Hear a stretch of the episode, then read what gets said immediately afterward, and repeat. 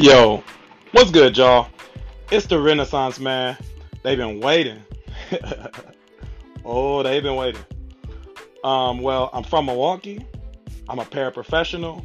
If you don't know what that is, that's a super teacher, which means that they do more than the regular teacher does.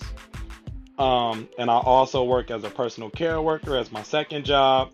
I have my own clothing line. It's called A Theory. I stream games. I watch anime. I own a credit repair business, and my favorite food is tacos. I started this because, you know, a lot of people been asking me to start it and get into it. So that's just what we gonna do. If you wanna, you know, know anything else, just read the description. But, you know, yeah, welcome.